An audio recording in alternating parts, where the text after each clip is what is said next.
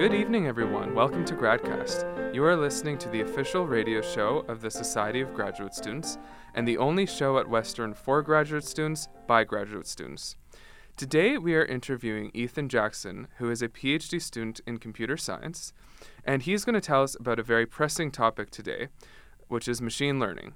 And you might have heard about this in the news with the advent of self driving cars and Alexa, for example. Uh, but first, let me introduce myself. My name is Nick. And I am Yimin Chen, the co host tonight. So, Ethan, Nick mentioned you're into machine learning. You're a PhD student here at Western in computer science. So, I've heard of machine learning before, I think. Is but can you explain what the connection is between mach- machine learning and artificial intelligence, AI, yeah? Yeah, absolutely. So, I think, first of all, a lot of people have this misconception that machine learning and artificial intelligence are the same thing. That's what I thought. Right, and it's not. Um, I think even within computer science, uh, as researchers ourselves, we tend to brand things as artificial intelligence that really aren't what you know most people's idea of artificial intelligence would be. Uh, when you know, every I think when most people think of AI, uh, they're thinking of you know Skynet from Terminator, or they're thinking of you know something crazy like the Matrix, or you know this omniscient being that basically can you know replicate the sum of human intelligence and replace us, basically. Yeah, yeah, yeah exactly. Okay. Um, what machine learning is, on the other hand, is sometimes we draw inspiration from ideas that could be working towards artificial intelligence, um, but really are at, at, best are are again yeah, just drawing inspiration from uh, things like how the brain works to process information, or even things like um, how ant colonies work together to solve problems.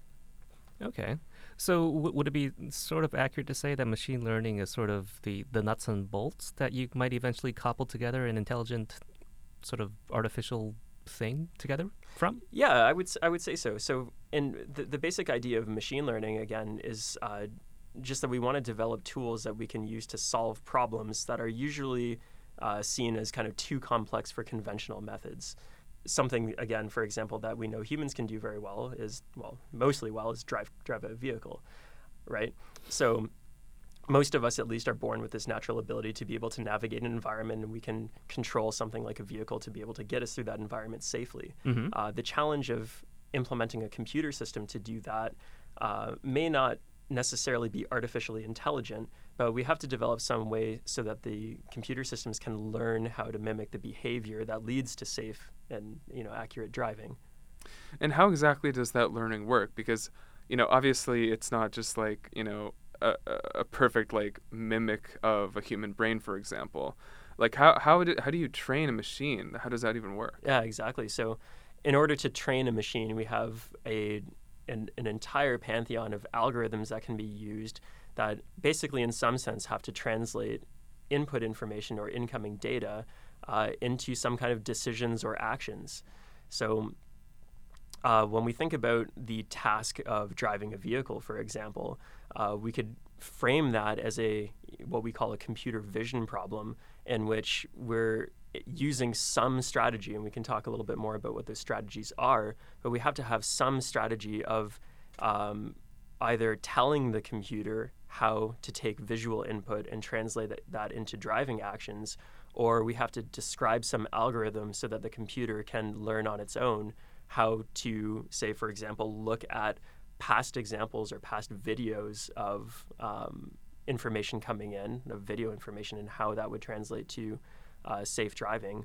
And those algorithms really are the the crux of what machine learning is all about. Can we just can we come up with an algorithm that allows the computer to teach itself how to drive?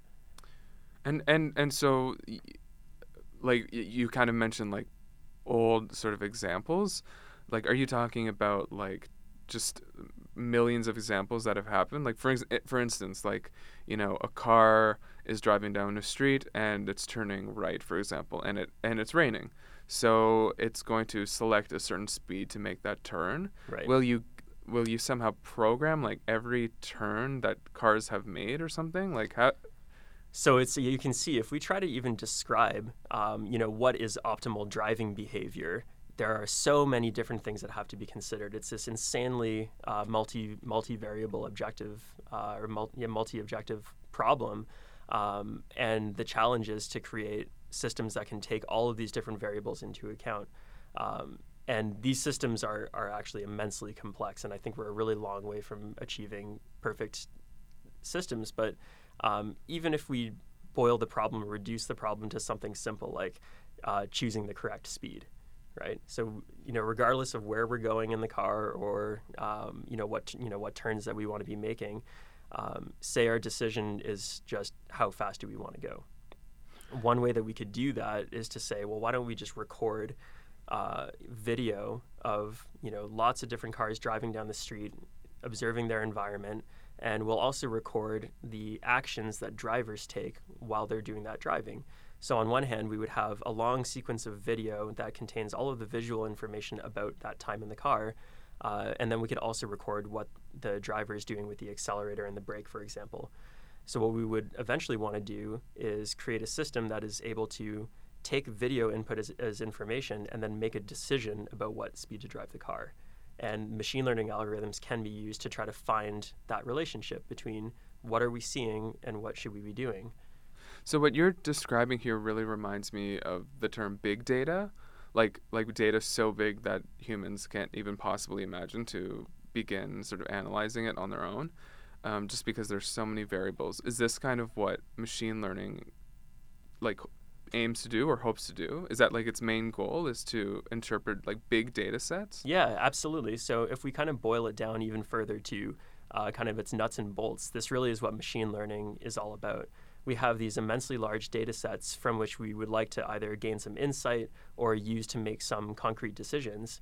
And we have to use algorithms to be able to pour through that data and identify the relationships that we're uh, interested in extracting. Uh, so, what you're actually talking about in terms of big data uh, usually boils down into what we call supervised machine learning.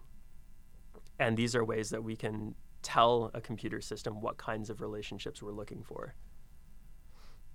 So basically, we tell the computer this is a goal, this is what optimization sort of looks like. Go out and figure out the best way to get there. Yeah, exactly. Okay. Is that what you're working on? Can you tell us a little bit about your specific project here at Western? Yeah, absolutely. So, uh, my current work for my PhD is involved with uh, a specific set of problems that are usually usually associated with reinforcement learning. Mm-hmm. So these are a subset of machine learning problems in which there's usually some kind of artificial agent operating in an environment. So the example of training an, you know, an autonomous vehicle to navigate its environment, which is really you know the streets of London, for example. Okay. Um, this could be framed as a reinforcement learning problem because we're trying to uh, create artificial agents that are rewarded for what we define as being positive behavior, and maybe we reprimand them or discourage them from doing things that we see or define as being negative behavior. Um, so th- these types of reinforcement learning problems exist, uh, you know, in all kinds of all kinds of domains. And the interesting thing about them is that yeah, we're usually talking about uh, some notion of reward that we can use for reinforcement. So it sort of sounds like you know the the way you might picture raising a child. If you know you, you reward them maybe with a cookie for bad behavior. Uh, sorry, sorry, sorry for good behavior. Yeah.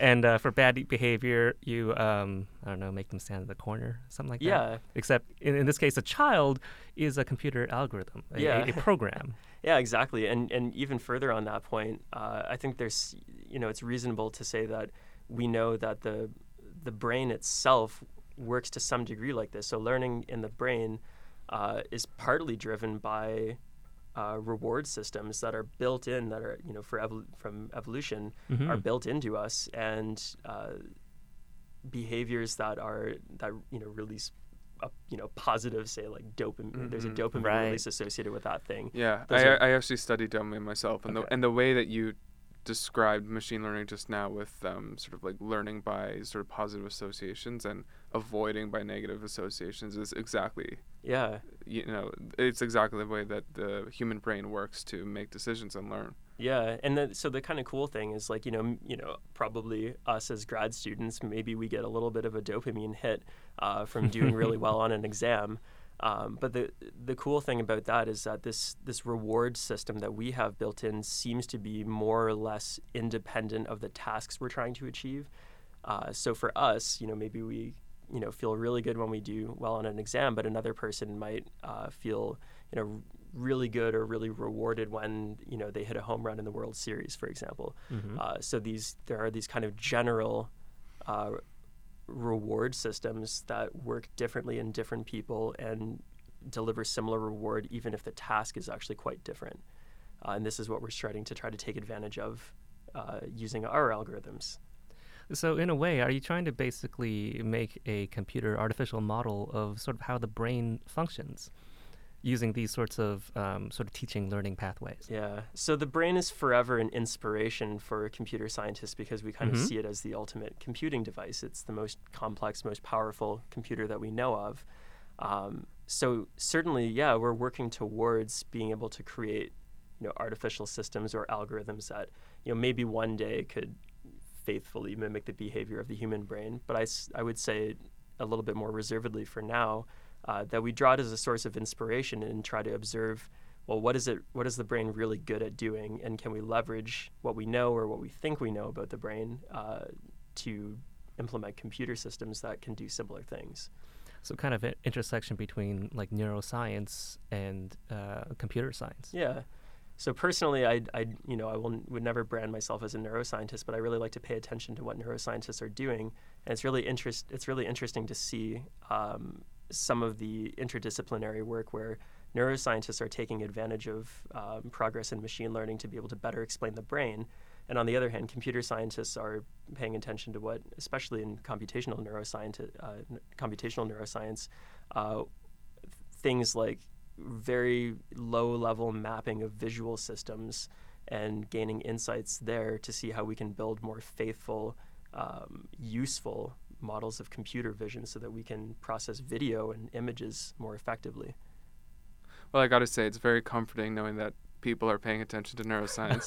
Yeah. um, but I will say that neuroscience also pays attention to computer science. There's a, a whole field of neuroscience, yeah, computational neuroscience, which aims to model the brain in computational ways.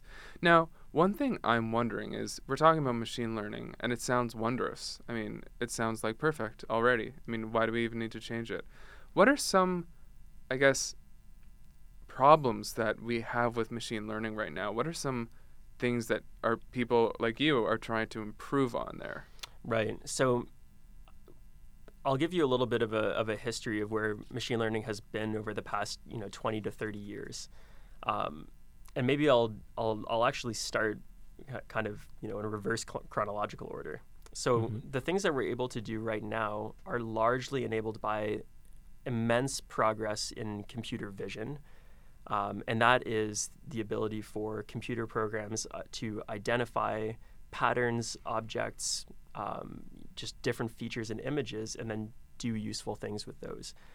Um, so in the early 2010s, there was a huge, huge push to developing and furthering the use of uh, artificial neural networks just to see how well we could get them to work on doing uh, image classification tasks.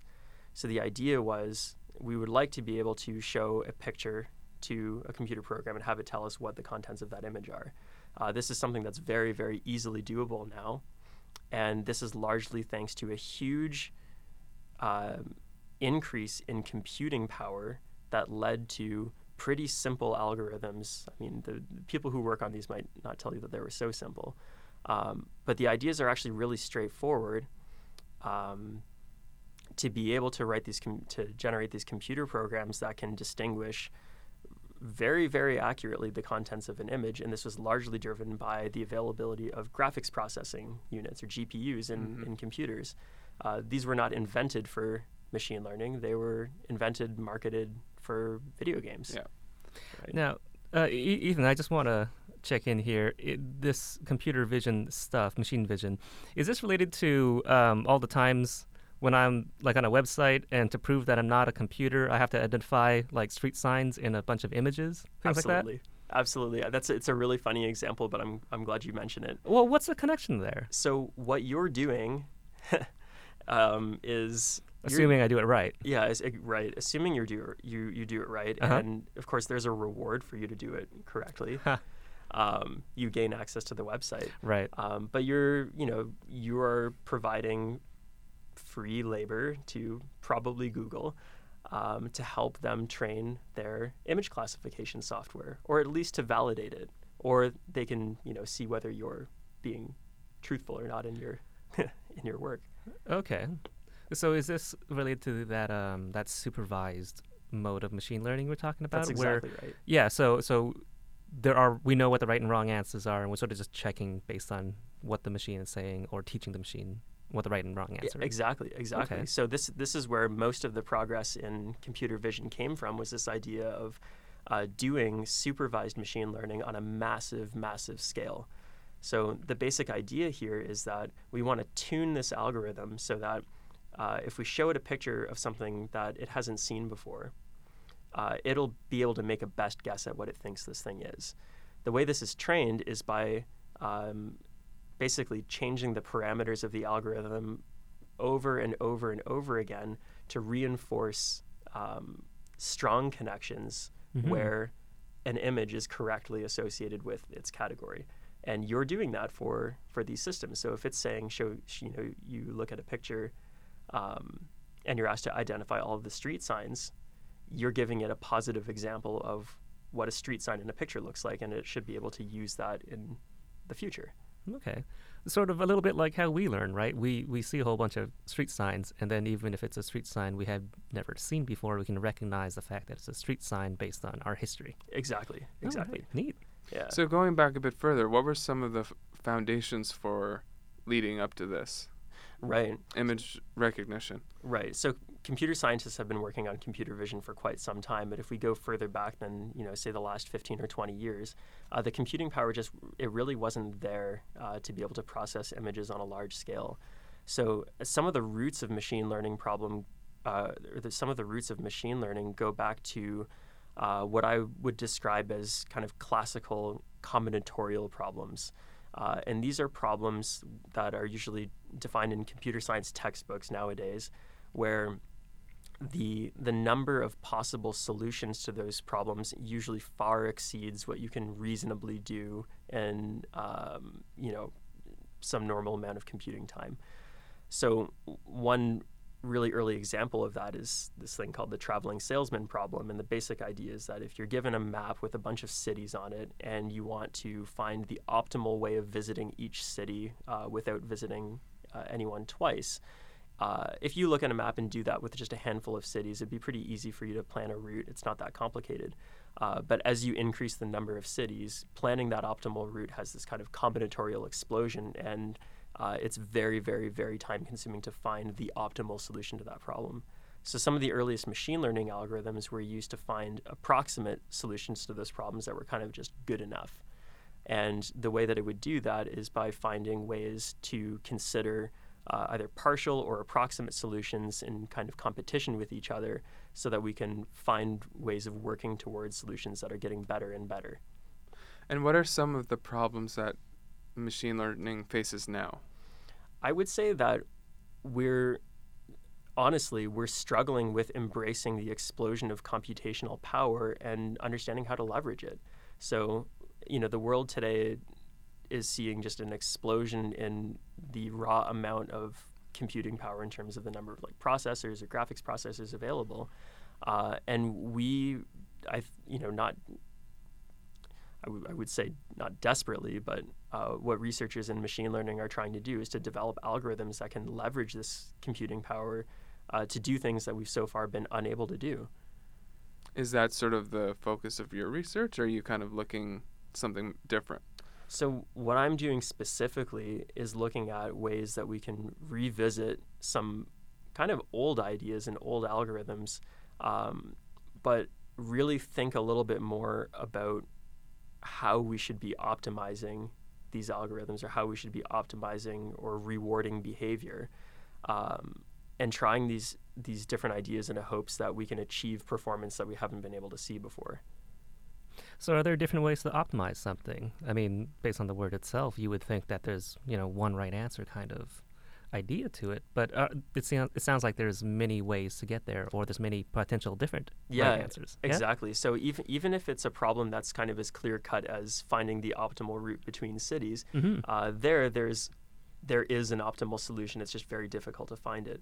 Uh, but more often, there just isn't a very clearly defined optimal. For example, Right. Right. It's like again, if we think about um, an autonomous vehicle. What is the optimal behavior, right? We can kind of sit here and say, well, it should get to where it's going and it should probably not kill anybody on its way. But beyond that, there are so many different operations that it needs to be able to f- perform. We can't necessarily say that uh, there is a single optimal way for it to do what it needs to do. Right. So a little like you know when Google Maps tries to chart you a route, and it could be either you know least traffic or you know least amount of time, least distance. All these things are different versions of what is optimal depending on what your situation is. Exactly. So Okay. depending on the problem, you may have you know a huge number of different parameters that you want to use for optimization. But really, in the real world and in complex application, it's you can't even enumerate what those objectives are. So we have to find other ways uh, of trying to develop these artificial agents to perform well, and using things like a reward signal. Um, is, is one of those ways. So what is it that you're using to sort of test out your models for optim- uh, optimization? Is there something you're testing these on? Yeah, absolutely. So what I'm working on right now is leveraging this really cool idea called novelty search, Mm-hmm. uh, and this is hope uh, what we hope for it to be is a general way for kind of rewarding the behavior of artificial intelligence as they learn to operate in their environment. Um, so one of the classical ways that people like to test these kinds of ideas of artificial agents operating in their environment is to play video games. Oh, cool. So I, I like to joke that what I'm most of what I'm doing with my PhD thesis is trying to teach a computer or trying to get a program, a computer program, how to teach itself to play Pac-Man. Pac-Man or Mrs. Pac-Man? Oh, it's actually Ms. Pac-Man. Oh, Miss Pac-Man. Yeah, So you are using Ms. Pac-Man, Ms. Pac-Man specifically. and why is that? Well, the real boring answer is because it's the one that came with the software package. Uh, but I mean, you know, girls in video games are cool, so why not use Ms. Pac-Man? right. I mean, surely there's got to be some history behind that. Maybe for another episode. Yeah, She's the feminist icon we didn't know we needed. exactly. But the one so we, we have about five minutes left on the show, and we want to ask you now a bit, a, a few questions that maybe are a bit more off the cuff about artificial intelligence that we think our listeners might be, might be interested about. We have like these ideas about um, AI in science fiction. Um, what are your sort of thoughts? What do, what do you think the most advanced place we can go with AI? Do you think? Well, I think, I mean, really, our imaginations are going to be the limits. And i- i- at least for the imminent future, I think what we're going to see is our applications are going to be motivated by trying to mimic human behavior. I think this excites people. Uh, I think it scares some people, and probably rightfully so. Um, but over the next 10, 20 years, we're going to be seeing things like, I mean, like Alexa, for example, that you notice, these Right. kind of personal assistants that are going to be sounding more human, interacting with us in ways that are more human. Uh, we're going to be seeing pushes towards making these autonomous vehicles really more statistically safe than human drivers, and we're going to be achieving uh, these these or working towards achieving these goals uh, to really replace things that we think of as only humanly possible, but using computers. Um, up until recently, a lot of people thought that the game of Go, for example, is like a much, much more complex board game than than chess is. Uh, many researchers thought that we were decades away from beating human performance there, but it's already happened, and it's you know largely due to a very, very dedicated uh, effort towards achieving these goals. But surely there are, you know, potential problems or downsides or, you know, unforeseen eventualities when we're trying to mimic human behavior. Um, I remember hearing about, I think it was a Microsoft project. They created a bot that could uh, learn from tweets and then send out its own tweets. I think it was called Tay. Um, it was active for something like 24 hours before it learned uh, all about just insane conspiracy theories and turned into um, this online persona that was spewing like anti-Semitism Oh, and you know trolling people. Is that really just what we might expect when we try to mimic you know m- human behavior with all its you know warts and all? That's a really good point. Um, I think what's what's interesting is that you know a machine learning model or algorithm is only as good as the data that we provide it. Mm-hmm. So I think that that example says more about Twitter than it says about machine learning. Um, and unfortunately, it seems that you know, and if we look at the makeup of social media now, uh, negativity and polarization seems to be the norm. So, I mean, what is your take on this? Are, are you more sort of optimistic about our eventual sort of robot overlords, or Hmm. you know, do, do you think they will come in peace, or do you think they will learn from our darker nature? I think we're going to do some really interesting things uh, using machine learning and using you know what we're calling artificial intelligent artificial intelligence. I think that's going to make our lives easier, more convenient. You know, bring economic prosperity. Uh, I just hope that we manage the changes well. Right. I think especially with respect to the economy, where the, you know this conversation really could be about automation, and when we talk about automation, we're talking about replacing human labor. Um, so I'm optimistic that we can leverage that for good and that we can use that to benefit everybody. But I also obviously have concerns that uh, much of the progress in this field is driven by corporate interests, and you know, just because something sells well doesn't necessarily mean that it's going to be useful for humanity. Well, it's at times like this where you know Jeff Goldblum from Jurassic Park always comes to my mind, where he says um, that the scientists were so preoccupied with whether or not they could, no one stopped to question whether or not they should. Right. I- is this totally a potential in AI? Absolutely. Absolutely. Yeah. Do you question yourself uh, whether or not you should be doing this line of work? Sometimes, yeah. Yeah? I mean, it's it's super interesting, and, and I think it's going to happen either way. Um, it's fun to be a small part of it, but I do share a lot of the concerns, especially with respect to uh, economy and privacy too. Okay, well, thank you very much for coming on Gradcast with us today, Ethan. It was a very stimulating conversation. Great, thank you. And uh, if anyone wants to follow your work, do you have a online research profile you'd like to direct people to? Yeah, absolutely. I, I don't have the URL, but you can just do a Google search for ResearchGate and uh, Ethan C. Jackson. Awesome, thank you very much. Thank you. So that's all the time we have tonight. As always, Gradcast is a production of the Society of Graduate Students here at the University of Western Ontario. You can find our podcast on iPhone, on Google, uh, on Spotify now as well, and on our website at gradcast.ca. If you're interested in coming on the show yourself, whether to be a guest or to come help and host and produce the show, send us a line at gradcastradio at gmail.com. You can catch our show on the air every Tuesday night at 6 p.m. on CHRW Radio Western. Thank you and have a great night.